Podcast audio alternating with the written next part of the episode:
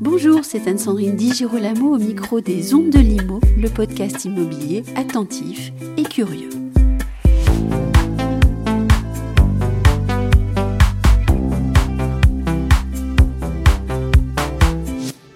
Ils ont déjà obtenu la satisfaction de dizaines de milliers de voyageurs avec leur suite urbaine. En 5 ans, Edgar Suites et ses résidences d'appartements avec service sur le format innovant des suites urbaines a vu son nombre de suites sous gestion passer de 10 à 150 à Paris et Bordeaux et projette d'opérer 700 suites en 2026 à la suite d'une levée de fonds réussie de 104 millions d'euros. Voici pour ce nouvel épisode Xavier O'Quinn, l'un des dirigeants fondateurs de Edgar Suites, et bienvenue au tout dernier né, une magnifique transformation de l'ancien siège du Barreau de Paris que nous évoquerons avec lui. Bonjour Xavier O'Quinn. Bonjour Anne-Sandrine. Pouvez-vous me dire ce qu'implique pour Edgar Suites l'idée de rénover la résidence hôtelière ? Edgar Suites en effet est parti d'un constat que le format historique des résidences d'appartements, sans citer les marques, il y a quelques grands acteurs qui pratiquent cette activité depuis maintenant plusieurs dizaines d'années, nécessitait une petite revisite, notamment pour leur donner un peu plus d'humanité, un peu plus de localisme, et profiter finalement du succès de la location d'appartements entre particuliers pour aller chercher les marqueurs qui ont fait ce succès, tout en gardant les fondamentaux de la prestation hôtelière dans sa qualité, dans sa constance, qui fait aussi une partie des attentes des voyageurs. Vous parlez de suite urbaine d'ailleurs. Exactement. Alors, nous, on a résumé ça avec ce nom de suite urbaine, dans le sens où une suite, parce que systématiquement, nos unités vont comporter une cuisine et plusieurs pièces. Et puis, il y a une connotation hôtelière, pour le coup, à suite. Et quand même, malgré tout, on va chercher dans le référentiel hôtelier cette notion d'avoir quelque chose d'une plus grande surface. Et concrètement, la moyenne des surfaces de nos unités est de 50 mètres carrés sur l'ensemble de notre parc, là où la moyenne des chambres d'hôtel, par exemple, des chambres d'hôtel 3 étoiles, ça fait 14 mètres carrés. 4 étoiles de 16 à 17. Donc, on est très sensiblement avec des surfaces plus importantes. Donc, suite et urbaine, parce qu'on n'a pas de restauration dans nos concepts. Ça aussi, c'est une peut-être différence avec les formats historiques.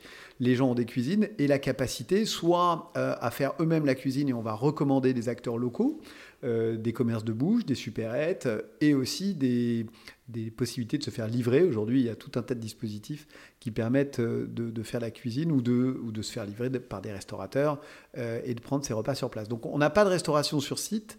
Et donc, ça nécessite qu'on soit en zone urbaine, plutôt en hypercentre, parce que notre clientèle va passer des séjours en moyenne de 5 jours chez nous. Il faut qu'elle puisse tous les jours aller éventuellement prendre des repas différents dans des restaurants ou à des endroits différents. Et ça nécessite d'être au milieu de la ville. Dans votre concept, vous êtes également sensible à une exigence de tourisme durable.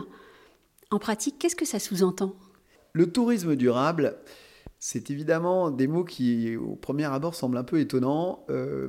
L'idée, c'est que les ressources touristiques sont limitées. On a un certain nombre d'actifs touristiques dans le monde qui sont limités, et il y a de plus en plus d'habitants dans le monde et de plus en plus de voyageurs, et donc on veut essayer de limiter les côtés nocifs du tourisme. Nous, en ce qui nous concerne, on a attaqué ça par un angle du localisme, en se disant qu'on voulait attirer une clientèle de voyageurs qui ont envie de vivre des expériences locales et d'être part de cette expérience, plutôt que des touristes qui sont juste des spectateurs et qui vont venir quelque part prendre en photo de l'extérieur les habitants locaux. Et on se rend compte que si on a une démarche de vouloir associer les gens à la vie du quotidien, ils sont très bien intégrés et ça se passe très bien. À l'inverse, si vous avez une horde de gens qui sont descendus d'un bus et qui vous prennent en photo, en tant qu'habitant d'un quartier, on trouve ça plutôt désagréable. Donc voilà, donc c'est d'aller dans le localisme. Au-delà du fait que, donc ça c'est pour la dimension, on va dire un petit peu intégration, et puis après on a des particularités sur un modèle social qui est assez différent de celui de l'hôtel, parce que les modèles hôteliers historiques sont très hiérarchisés, avec une base qui est mal payée, et puis des contremaîtres, des chefs, des structures qui sont plus tout à fait contemporaines. Et nous on a un modèle social avec beaucoup plus d'autonomie, on va avoir des intendants, qui vont avoir la mission à la fois de faire le ménage, mais aussi d'avoir des interactions avec les clients, mais aussi de faire éventuellement la maintenance de premier niveau. Et ça nous permet d'attirer des gens qui sont plus qualifiés, avec des tâches plus variées et beaucoup mieux payées, ce qui fait qu'on n'a pas de turnover. Donc ça, c'est la dimension, je dirais, un peu sociétale. Et puis, il y a une dimension environnement. Donc, on va faire attention à ce que nos bâtiments soient le plus conservateur des actifs de la nature en général. Hein. Donc, on va nous faire beaucoup de réhabilitation. On va en reparler après. Et donc, on va repartir sur les coques de béton déjà existantes. Et puis, on va travailler l'isolation thermique pour que, globalement, ce soit aussi avec un impact carbone le plus faible possible. On va travailler sur l'ameublement en récupérant du mobilier de seconde main. On travaille là-dessus avec notamment Selency, qui est une plateforme qui nous met en relation avec tout un tas de brocanteurs relativement locaux pour qu'on puisse avoir des produits qui ont un impact carbone plus faible. Donc voilà, donc c'est vraiment une démarche globale qu'on est d'ailleurs en train de matérialiser par une labellisation B Corp, Benefits Corporation, qui est un label formidable parce qu'il est assez profond et qui passe en revue un peu tous ces sujets. Quels sont les types d'immeubles sur lesquels vous travaillez ? Quels sont ces immeubles qui tirent avantage d'une rénovation en vue de devenir, avec vos services, une suite urbaine ? Nous, on est parti d'un constat, en fait, pour être tout à fait transparent, c'est qu'aujourd'hui, il y a énormément d'investisseurs, il y a énormément d'argent, il y a énormément d'opérateurs avec des tas de formats différents. Voilà, nous, on a celui de la suite urbaine, mais il y a aujourd'hui le co-living, le co-working et tout un tas de nouvelles façons d'utiliser l'espace. Et la denrée rare, ce sont les actifs. Et donc, on s'est intéressé en particulier aux actifs qui étaient aujourd'hui obsolètes. Et c'est ceux-là qu'on cible. Donc, avec deux grandes catégories qui nous intéressent. Premièrement, des bureaux qui sont obsolètes.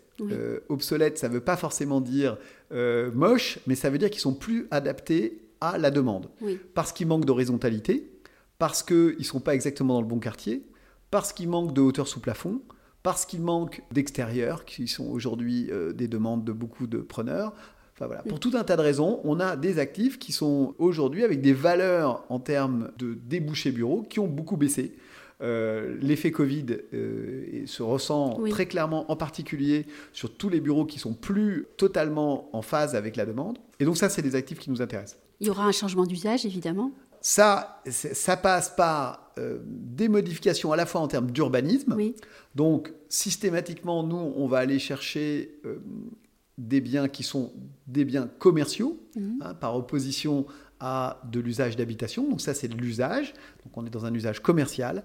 Et dans la destination, on va le plus souvent passer de la destination bureau à la destination hébergement hôtelier ou hôtel et autres hébergements hôteliers, parce qu'il y a un peu deux nomenclatures aujourd'hui qui cohabitent suivant les PLU. Et donc on va aller faire cette transformation réglementaire. On a des enjeux aussi de sécurité incendie. On a des enjeux donc éventuellement d'établissement recevant du public. On a des enjeux d'accueil de personnes à mobilité réduite. Donc, toutes ces contraintes réglementaires, on les connaît bien et on les intègre au projet. On vérifie la faisabilité à la fois d'un point de vue réglementaire, d'un point de vue technique, parce qu'il est bien évident que quand on veut transformer des bureaux en résidence hôtelière, il va falloir rajouter des salles de bain, il va falloir rajouter des cuisines. Et puis, on a des limites qui sont liées au bâtiment. La profondeur de travée, notamment, est un point important. Les bureaux qui feraient 20 mètres de profondeur, eh ben, ça nous pose un problème parce qu'on n'est pas capable de faire des pièces aveugles au milieu, en cœur d'îlot. Donc on a un certain nombre de contraintes comme ça à prendre en compte. Et puis il y a évidemment le potentiel commercial, à savoir le débouché, c'est-à-dire que suivant les quartiers, on sait qu'on va avoir différentes catégories de touristes qui ont des pouvoirs d'achat plus ou moins différents, avec un gros enjeu pour nous qui est celui de l'efficacité du plan. C'est-à-dire ? Ça veut dire qu'on est typiquement dans le mouvement de real estate as a service, c'est-à-dire que l'immobilier se décolle un peu du mètre carré pour rentrer dans l'usage et dans la valeur qu'elle crée pour l'utilisateur. Nous, finalement, on loue, on achète des mètres carrés, mais on va revendre des nuitées et des couchages. Et suivant l'efficacité du plan, c'est-à-dire ma capacité à mettre le maximum de 2, 3, 4 pièces dans une surface donnée, je vais générer un chiffre d'affaires plus important et je vais donc être capable de payer une charge foncière plus ou moins lourde. Donc c'est ça, cette notion d'efficacité du plan. Et nous, on a l'avantage par rapport au modèle hôtelier traditionnel d'avoir assez peu d'espaces communs, assez peu de halls, assez peu finalement de surfaces qui ne se vendent pas Et donc, on va aller récupérer de l'efficacité parce qu'on va avoir un rapport entre la surface utile et la surface de plancher qui est très forte, même qui va se rapprocher de celle de l'habitation, autour de 92%, dans le meilleur des cas. Et c'est d'ailleurs le but de faire des lieux qui ressemblent au chez-soi. Exactement. Et nous, c'est en cohérence parce que on va aller chercher ces marqueurs de l'habitation. Et donc, les gens, nos clients, nos voyageurs ne sont pas choqués à l'idée de ne pas avoir d'espace. Au contraire, ce qui valorise, c'est d'avoir un espace intérieur vaste et des espaces communs limités.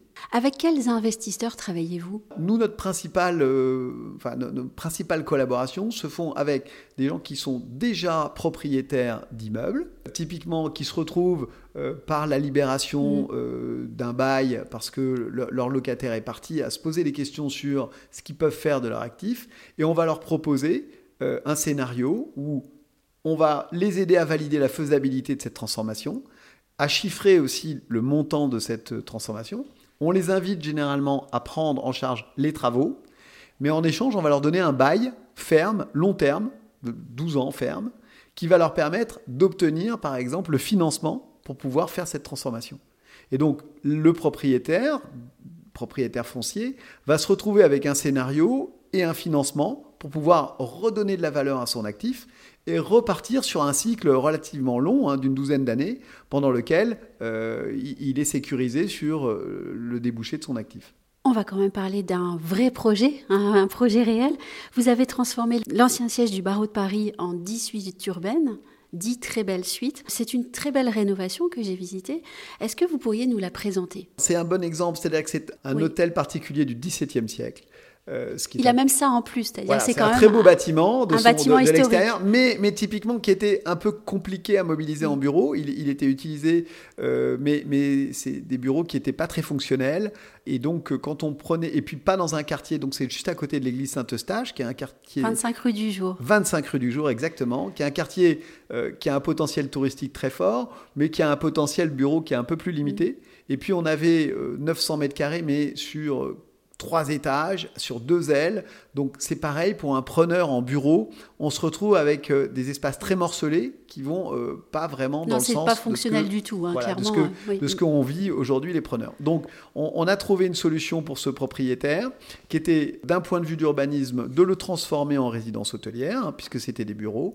Et puis, d'un point de vue look, de créer des appartements. On est un peu à cheval entre les marqueurs de l'hôtel et les marqueurs de l'appartement. Vous l'avez visité, donc on va avoir à la fois des pièces, des séjours qui ressemblent un petit peu à des appartements, et puis des chambres avec salle de bain qui sont un peu plus dans une logique de suite parentale ou de suite d'hôtel en fait, c'est-à-dire avec une salle de bain assez intégrée à la chambre et qui permet à chacun d'avoir un peu son intimité. Et donc ça, c'est une transformation qu'on a réalisée en à peu près... c'est un projet qui a mis un peu plus de 2 ans en fait, concrètement, entre le moment où on a commencé la démarche et le moment où on a livré la résidence, avec à peu près de l'ordre de 2 000 euros du mètre carré de travaux, ce qui est assez raisonnable pour une transformation lourde, parce qu'on a quand même procédé au déplacement d'un ascenseur, on a comblé un escalier, donc on a fait quand même des travaux conséquents. Et puis on est reparti sur un nouveau cycle. Le résultat est en tout cas magnifique. Très magnifique. On est très content de l'achèvement, on va dire, et conforme à ce qu'on voulait y faire, et puis dans les délais à peu près à 1 mois près, ce qui est à la hauteur d'un projet comme celui-là est vraiment le meilleur des cas entre guillemets. Et donc aujourd'hui, on sait qu'on a une clientèle pour ces 3-4 pièces qui sont autant de suites originales. Parce que d'ailleurs, ces 10 appartements, ils sont commercialisés chacun dans une catégorie différente. C'est-à-dire qu'on ne peut pas louer un appartement et se retrouver avec une autre suite que celle qu'on a vue en photo. Parce que chacune a son identité, son caractère, à la fois en termes de disposition, mais aussi de décoration, puisqu'on essaye d'être à la résidence hôtelière ce que le boutique hôtel est à l'hôtel. Oui. C'est-à-dire d'avoir une décoration qui est différente site par site, en fonction de la cohérence entre l'emplacement, le bâtiment et notre clientèle. Et puis, de l'autre côté, même suite par suite, on ne va jamais utiliser 2 fois le même visuel. C'est aussi l'intérêt de chiner, on va dire, de l'ameublement quand on l'évoquait tout à l'heure. Ça permet que chaque appartement est une âme. Âme, c'est un très joli mot qui va nous emmener vers l'épisode suivant, puisqu'on va parler de la satisfaction client et de votre capacité à faire qu'on se sente à la maison.